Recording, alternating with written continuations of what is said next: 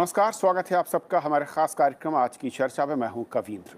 और आज बात करेंगे कि कोरोना, यानी कि कोविड 19 की उत्पत्ति कहाँ पर हुई और इसको लेकर दुनिया भर में सवाल खड़े हो रहे थे। और इसे लेकर डब्ल्यूएचओ ने एक कमेटी बनाई और उसने चीन का दौरा किया। हालाँकि अब तक दुनिया भर में हर रोज मरने वालों की संख्या बढ़ रही और यह आंकड़ा 25 लाख को पार कर चुका है। ज़्यादातर सवाल जब ये वायरस फैला क्योंकि शुरुआत चीन से हुई थी और इसीलिए सबको ये आशंका थी कि कहीं ये वायरस चीन से तो नहीं आया और क्या ये लैब निर्मित वायरस है। डब्ल्यूएचओ की टीम ने इसी साल 2021 में जनवरी में चीन के संस्थान के अलावा अस्पताल, अनुसंधान संस्थानों और महामारी के दौरान जिन शहरों में यहाँ से शुरुआत हुई थी, वहाँ का दौरा किया। टीम में दस देशों के एक्सपर्ट शामिल थे और इस एक पूरे के पूरे जो कहा जाए इंडिपेंडेंट जाँच की अपील चीन लगातार खारिज करता रहा था लेकिन इसके बावजूद डब्ल्यूएचओ की टीम ने दौरा किया। और डब्ल्यूएचओ की टीम ने 14 जनवरी से 10 फरवरी तक चीन के वुहान शहर का दौरा किया अलग अलग लोगों से मिले, लैब का इंस्पेक्शन किया। लेकिन जो अब रिपोर्ट डब्ल्यूएचओ ने सामने रखी है, उसे लेकर दुनिया के कई देशों ने सवाल खड़े किए हैं, क्योंकि रिपोर्ट ये कंफर्म नहीं कर पा रही कि इस वायरस की शुरुआत क्या लैब से हुई, क्या चीन से हुई, या फिर ये किसी पशु या पक्षी के ज़रिए मनुष्य तक फैली। और संक्रमण कहाँ से शुरू हुआ? आज बात इसी रिपोर्ट की, और इस रिपोर्ट के बाद दुनिया भर में उठ रहे सवालों की। हमारे साथ दो बेहद खास मेहमान जुड़ रहे हैं। आज इस चर्चा में जिनका मैं परिचय करा देता हूँ। हमारे साथ पूर्वाजदूत विष्णु प्रकाश सर हैं। सर, बहुत स्वागत आपका। हमारे साथ doctor Raman R Gangakhedkar साहब हैं। सर, बहुत बहुत स्वागत आपका।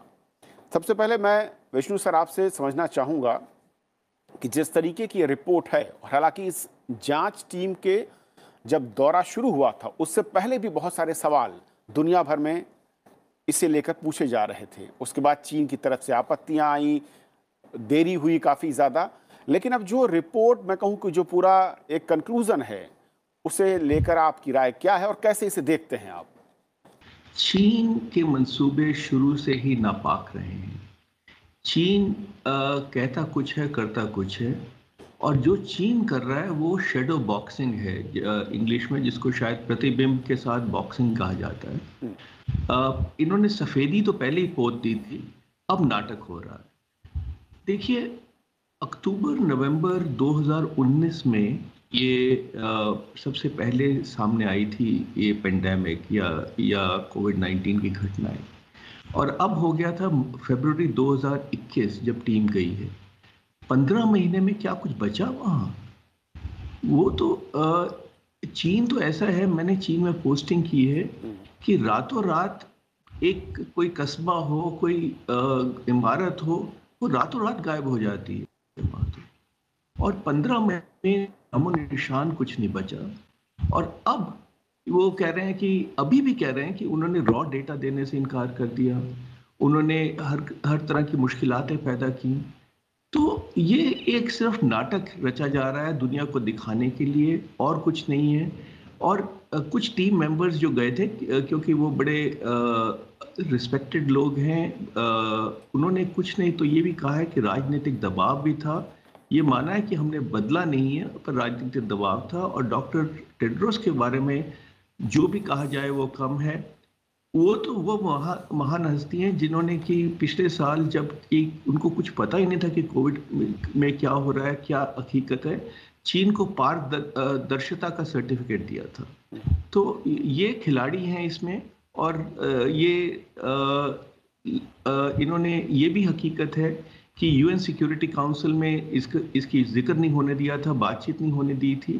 तो ये हम एक खेल देख रहे हैं और इससे ज़्यादा कुछ नहीं है मेरे ख्याल। ओके। विष्णु सर मैं लौटता हूँ। खेतकर सर मैं आपसे समझना चाहूँगा लेकिन उससे पहले अगर मैं दर्शकों को दिखा पाऊँ कि क्या बड़े फाइंडिंग्स हैं जो साफ़ तौर पर इस रिपोर्ट में कहा गया है। मैं दो तीन पॉइंट उनका ज़िक्र करना चाहता हूँ कि प्रयोगशाला से लीक होने की आशंका है लेकिन कोई भी तथ्य या सबूत या इस तरीके के संकेत नहीं मिलते हैं। दूसरा जो बयान है, वो मुझे ज़्यादा महत्वपूर्ण लगता है, जहाँ पर जो महानिदेशक हैं डब्ल्यू के, खेतकर सर वो कहते हैं कि वायरस लैब से लीक हुआ, इसे लेकर हमें और ज़्यादा डेटा चाहिए। वो चीन की ओर से नहीं मिला। अब सवाल ये है कि पंद्रह महीने का वक्त, जैसा कि विष्णु सर कह रहे हैं, ये एक पर्याप्त समय होता है जब आप किसी भी तरीके के साक्ष्य को, अगर वो वायरस लैब ओरिएंटेड है उसको आप मिटा सकते हैं, या उसके बाद भी कहीं कोई चांस बचता है उसे पकड़ने का, उसके सोर्स तक पहुँचने का? ये तो बहुत कठिन होता है। जैसा सर ने बताया, ना, आपको अगर तकरीबन सवा महीना से ज़्यादा टाइम गया है, आपको पता था कि लोग इन्वेस्टिगेशन मांग रहे हैं, हमारे यहाँ आने वाले हैं। हमको भी पता है कि चाइना की गवर्नमेंट कितनी ओपेक ओपेक रहती है। ना ये बोलने के लिए उन्होंने इतना टाइम लगाया तकरीबन डेढ़ महीने का कि उनके यहाँ कोविड हो रहा है करके। वो सारे डब्ल्यूएचओ को बताने के लिए पहले इनकार करते थे। तो ये हालात में जब आप डेढ़ साल के बाद में, सवा साल के बाद में वहाँ पहुँचेंगे तो आपको तो वहाँ कोई बड़ा सबूत मिलना इतना आसान नहीं है। तो आपके हाथ में क्या लगेगा? वहाँ हादसा हुआ है कि नहीं हुआ है? अब वो तो मालूम नहीं है। हमारे यहाँ हम लोग जितने ओपन होते हैं कि जो भी कुछ हुई, कोई चीज़ अगर हो गई, मैं समझो कोई एच इन्फेक्टेड व्यक्ति के साथ में जब उसको सेवा कर रहा था, मुझे अगर नीडल लग गई तो मैं वो रिपोर्ट करता हूँ, उसका आपको दाखला मिलेगा। आप कभी भी जाइए अगर मैंने कल बोला वो कोर्ट ने बोला या किसी ने बोला तो भी वो वहाँ लिखे वाला रहेगा कि उसको मार लगा था। इस किस्म की व्यवस्था नहीं हो सकती है। इसलिए सारे यानी फोरेंसिक ऑडिट करना ये बहुत कठिन काम है। है ना आपको इतना समय मिलने के बाद में वो लोग तो ना समझ तो है नहीं। उनके यहाँ भी अच्छे साइंटिस्ट हैं। वो भी समझेंगे अगर मेरे को ये किसी को समझने नहीं देना है हम्म। तो मैंने क्या क्या हटाना है? तो हमको एक समझना पड़ेगा इसका सबूत तो मिलेगा नहीं हाँ, इतना आसान काम है नहीं है लेकिन ये शंकाएँ इसके ऊपर चिंता दर्ज करना ये ज़रूरी है क्योंकि सार्स ये मर्स अब ये कोविड ये भी सारा का सारा उधर से चाइना से आया हुआ है ये सारी दुनिया जानती है हम्म। ये सारे वायरस से सुधर के हैं कोरोना वायरस का जो सबसे बड़ा रिपोजिटरी है वो चाइना के वुहान की जो वायरोलॉजी इंस्टीट्यूट है, उनमें ऐसे माने जाता है कि उनके पास चार हज़ार वायरसेस कोरोना वायरसेस के अलग अलग किस्म के टाइप्स जो होते हैं, वो उनके पास है। उनमें के पचास वायरसेस ऐसे हैं जो इंसान में जा सकेंगे। तो आप ये समझना है कि अब अब कैसा है? आपको एकदम थर्ड डिग्री मर्डर के वैसा कुछ बोलने नहीं आएगा। सर लेकिन एक चीज़ मैं दर्शकों के लिए समझना चाहूँगा जैसे आपने कहा कि जो लैब होती हैं क्या यहाँ पर कोई प्रोटोकॉल अगर डब्ल्यू के हम मानकों को देखें उनके इंटरनेशनल रिकॉर्ड्स को समझें वहाँ पर कोई तरह के प्रोटोकॉल नहीं होते कंट्रीज़ के लिए कि अगर लैब है तो वहाँ पर वीडियो रिकॉर्डिंग या फिर जो आप कह रहे हैं कि जो भी मूवमेंट होता है, उसका कहीं ना कहीं रजिस्ट्रेशन होता हो, कहीं ना कहीं वो एक रिटर्न फॉर्मेट में नज़र आता हो। और अगर ऐसा है तो जब आपने कहा था कि वो इतने नासमझ तो नहीं है, विष्णु सर मुस्कुरा रहे थे तो ये पूरी गुंजाइश होती है कि चीन जैसे देश में अगर ये मौजूद भी हैं तो उनके पास विकल्प है और इसीलिए टाइम गेन किया गया, इसे लंबा खींचा गया। देखिए मैं तो सर तो वहाँ के वहाँ रह चुके हैं और वो डिप्लोमेसी सर्कल वाले हैं मैं एक चीज़ बोलता हूँ कि सारे दुनिया में जब आप बी एस एल थ्री के लिए या B S L four labs बनाते हैं हम्म। तो हर देश उसकी हिफाजत करने के लिए रूल्स को हा? क्योंकि इसमें से बायोटेररिज्म नहीं होगा इसमें से कोई गिरेगा नहीं इसके ऊपर हर कंट्री सिग्नेचर करती है लेकिन सिग्नेचर करना है हाँ, ये इसी किस्म का है जैसे मैं बम नहीं बनाऊँगा एटॉमिक बम नहीं बनाऊँगा। लेकिन आप बनाते रहिए वो बोलने का जब बोलेंगे जब तक तो कुछ नहीं कहेंगे। तो सिग्नेचर एक चीज़ होती है लेकिन उसके रूल्स है। आइडियली हर चीज़ मिलना चाहिए लेकिन हमको ये भी समझना पड़ेगा जो लैब में इस किस्म के हादसे होते हैं एक्सीडेंट्स होते हैं तो ये कॉमन ह्यूमन टेंडेंसी भी होती है कि उसको छुपा के रखना क्योंकि कोई तो मुझे मार डालेगा। हाँ हम्म। कोई कुछ करने नहीं देगा। आप इसके इम्प्लीकेशन समझ लीजिए। जैसा पोलियो वायरस है पोलियो वायरस इरेडिकेट हो रहा है करके बोल रहे हैं। स्मॉल पैक स्मॉल पॉक्स है। स्मॉल पॉक्स का वायरस अब दो सिर्फ़ लैब में आगे अगर कुछ गड़बड़ हुई तो उसके ऊपर हमको जल्द से जल्द लड़ाई करने के लिए कुछ चाहिए करके दो लैब्स में सिर्फ़ दुनिया के उन्होंने स्मॉल पॉक्स वायरस रखा हुआ है। अब समझ लीजिए आप वहाँ काम कर रहे हैं छोटी सी गलती कुछ हो गई भले वायरस नहीं गिरा होगा हम्म। तो वो लिखने को वो देश भी डरेगा लैब वाले भी डरेंगे क्योंकि सारे लोग आपके ऊपर सवाल या निशान लगाएँगे। तो इस किस्म का अप्रोच तो होता है। लेकिन अब ये भी समझना है कि जनरली लिखे जाता है गलती छुपाना इतना आसान नहीं है। लेकिन समय इतना गया है कि गलती छुपाना आसान नहीं है। उसके लिए उन्होंने अलग अलग रास्ते भी बना लिए चाइना में जब ये उनका तो उनका तो लॉकडाउन बहुत सीवियर रहता है। तो उनके यहाँ जब भी हुआ उन्होंने करोड़ों लोगों की टेस्ट की अगर एक हाथ दो आदमी को हुआ करके पता चला तो। उस पीरियड के बीच में आपने अगर पढ़ा होगा उन्होंने कहना शुरू कर दिया कि मेरे यहाँ ना वो जो कोल्ड फ़ूड जो आता है बाहर से सी फ़ूड हम्म। उसके अंदर भी ये विषाणु पाया जा रहा है। हम्म। हाँ, जबकि इनके पास पूरा कंट्रोल हो चुका था। उस टाइम पे एक दो केसेस उसके वजह से हो गए। उन्होंने ये भी बोलना शुरू कर दिया इटली में सबसे पहले शुरू हुआ था। हाँ, उसके सबूत हम देंगे। क्योंकि अब ये आपको मनगढ़न बातें बनाना भी आसान है लेकिन ये बोलना इतना आसान नहीं है। क्योंकि दो देश हैं हाँ, दोनों देश अपने अपने जगह पे बड़े होते हैं। वो अपने आप को बचाने की कोशिश करेंगे। हम अगर कहते भी रहे तो हमारे पास अगर सबूत ना हो तो हम उसको पक्का सबूत न मान के उसको सिर्फ़ आशंका करके अपने मन में रख सकते हैं, लेकिन उनको लेबल करना इतना आसान नहीं होगा। ओके। विष्णु सर, जो बात गग्गा सर कह रहे थे क्योंकि जो इस रिपोर्ट में एक पॉइंट आया, वो ये भी है कि इसे नकारा है एक तरीके से इस रिपोर्ट ने कि जो फ्रोज़न फ़ूड है उसके थ्रू संक्रमण आया या उसके थ्रू फैलने का खतरा रहा, जो कि चीन बार बार कहता रहा था।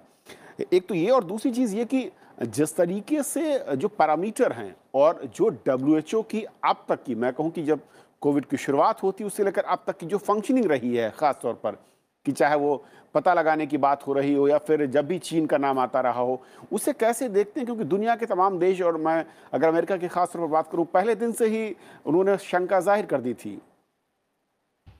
बिल्कुल जी दो तीन चीज़ों पर मैं टिप्पणी करना चाहूँगा। एक तो जो वुहान लैब की बात हो रही है, इसमें आपने भी पढ़ा होगा कि शुरू शुरू में रिपोर्ट्स आई थी, उसके बाद नहीं आई। कि दो तीन साल पहले क्योंकि वुहान लैब का और अमेरिकन लैब्स का कांटेक्ट था कि उन्होंने वुहान लैब में कुछ कमियाँ नोटिस की थी कुछ प्रॉब्लम्स नोटिस की थी।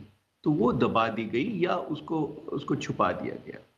अब रही प्रोटोकॉल की, मैं बाकी चीज़ों पे आ रहा हूँ, पर जो प्रोटोकॉल की, सर प्रोटोकॉल क्या होता है?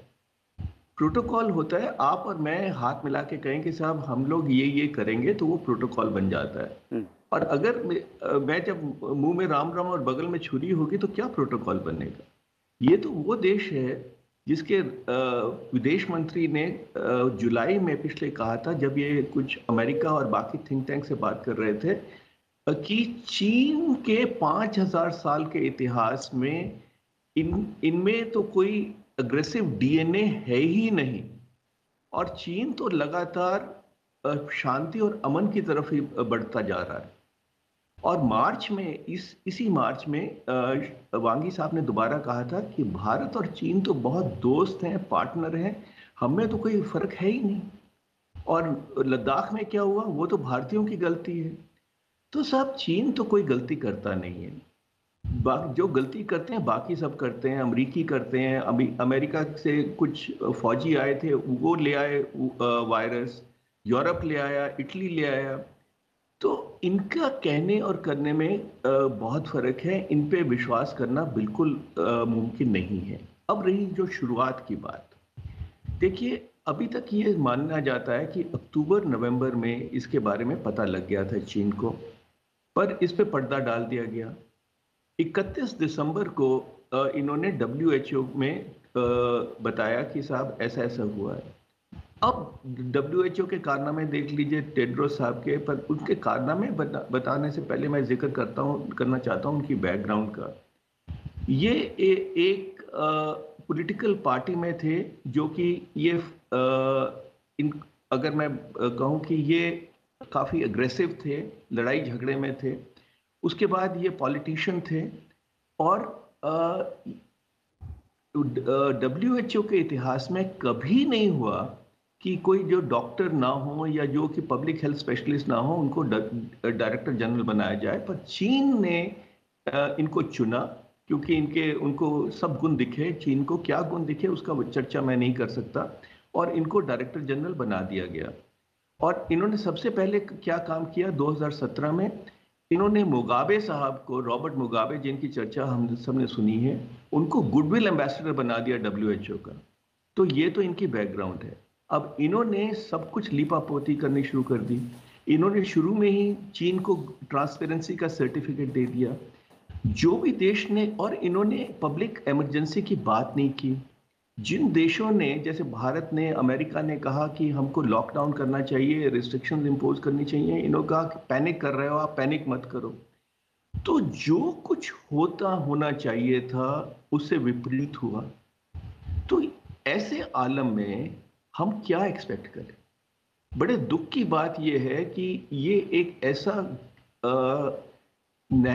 इंटरनेशनल इमरजेंसी थी, जिसका प्रभाव सालों साल चलेगा। और मुझे अफसोस है इस बात का कि क्योंकि चीन एक ताकतवर देश है, क्योंकि चीन ने अपने नुमाइंदे हर जगह बिठाए हुए हैं कि ये ऐसा ही खेल खेलता खेलता इससे निकल जाएगा और हम सारी दुनिया देखती रहेगी, सवाल पूछती रहेगी, जवाब कुछ नहीं मिलेगा।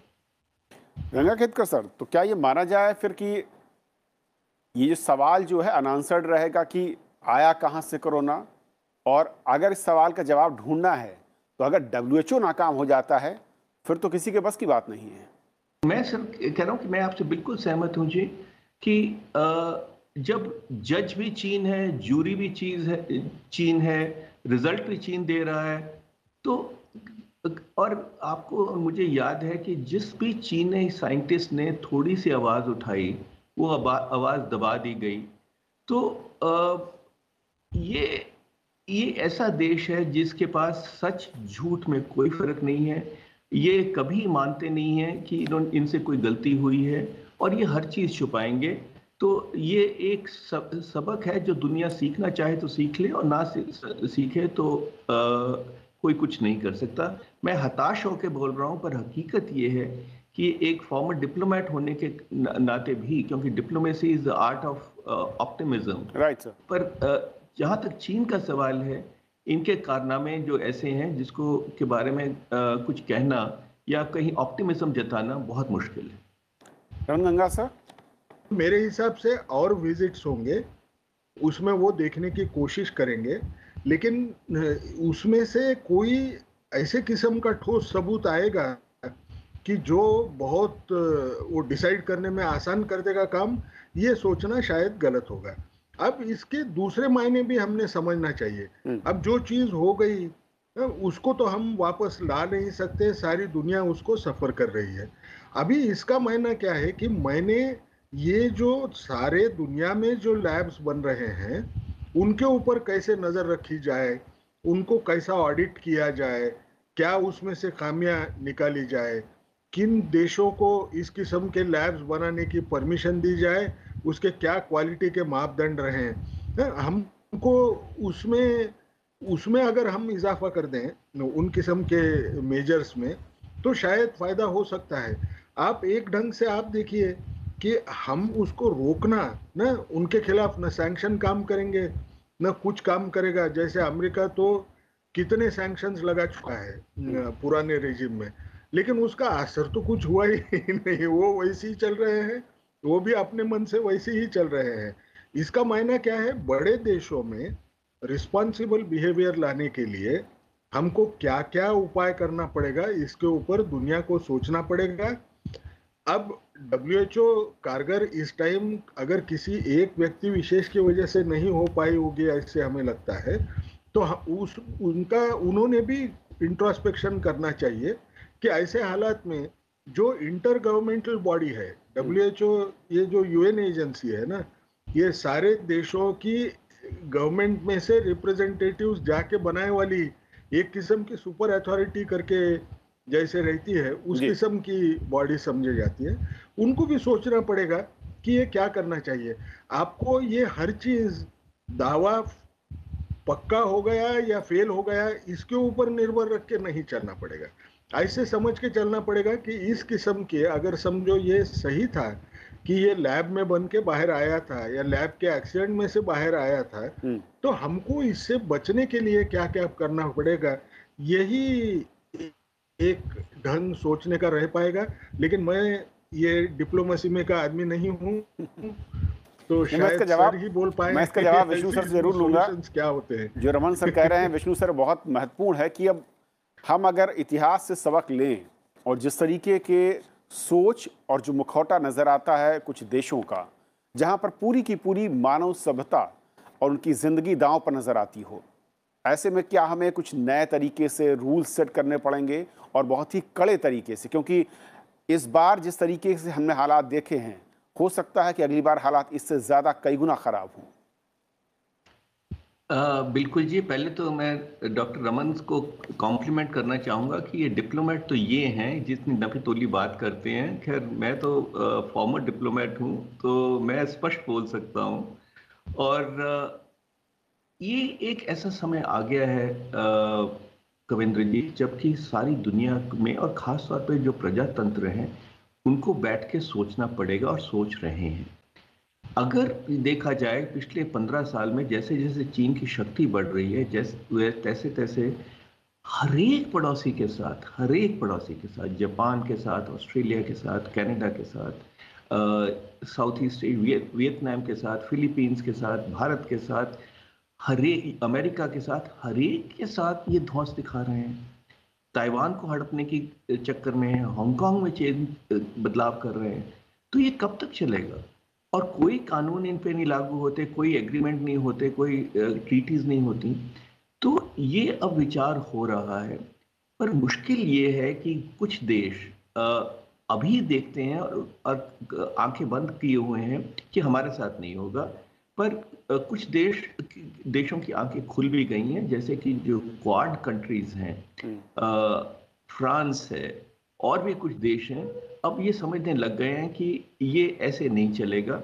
और जो कानून है मर्यादा है उसको को इम्प्लीमेंट करने के लिए सब देशों को इकट्ठे होना पड़ेगा।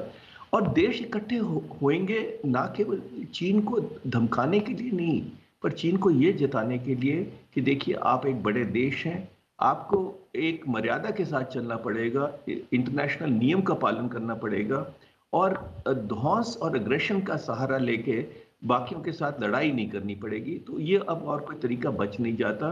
बस ये है कि कितनी जल्दी ये होता है, उतना ही अच्छा होगा दुनिया के लिए। रमन सर, एक आखिरी सवाल सर आपसे कि क्या डब्ल्यू जैसी संस्था को, और जो इस पूरे के पूरे महामारी के दौरान कहा गया कि एक टूथलेस टाइगर की भूमिका में नज़र आई है, उसको कैसे हम मज़बूत कर सकते हैं क्या उसे रिवैम्प करने की एक बार ज़रूरत है अब? इसमें ये तो सिर्फ़ डब्ल्यू एच ओ का प्रॉब्लम है ऐसे नहीं है। ये सारे यूएन एजेंसीज में आपको यही प्रॉब्लम नज़र आ रहा है।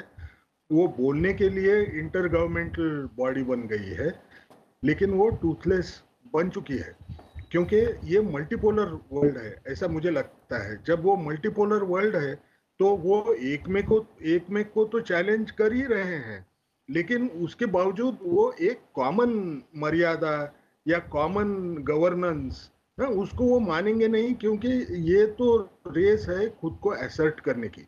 अब ऐसे हालत में शायद अपना देश बहुत अच्छा रोल प्ले कर सकता है क्योंकि हम उस हिसाब से बहुत बैलेंस्ड रहते हैं। हम पहले से भी आपने देखा होगा हमको लोग बोलते थे ये नॉन अलाइंड वाले मेंबर्स हैं ये किसी के साथ जाते नहीं। लेकिन हमारी सोच न एग्रेशन की बहुत ज़्यादा नहीं होती है।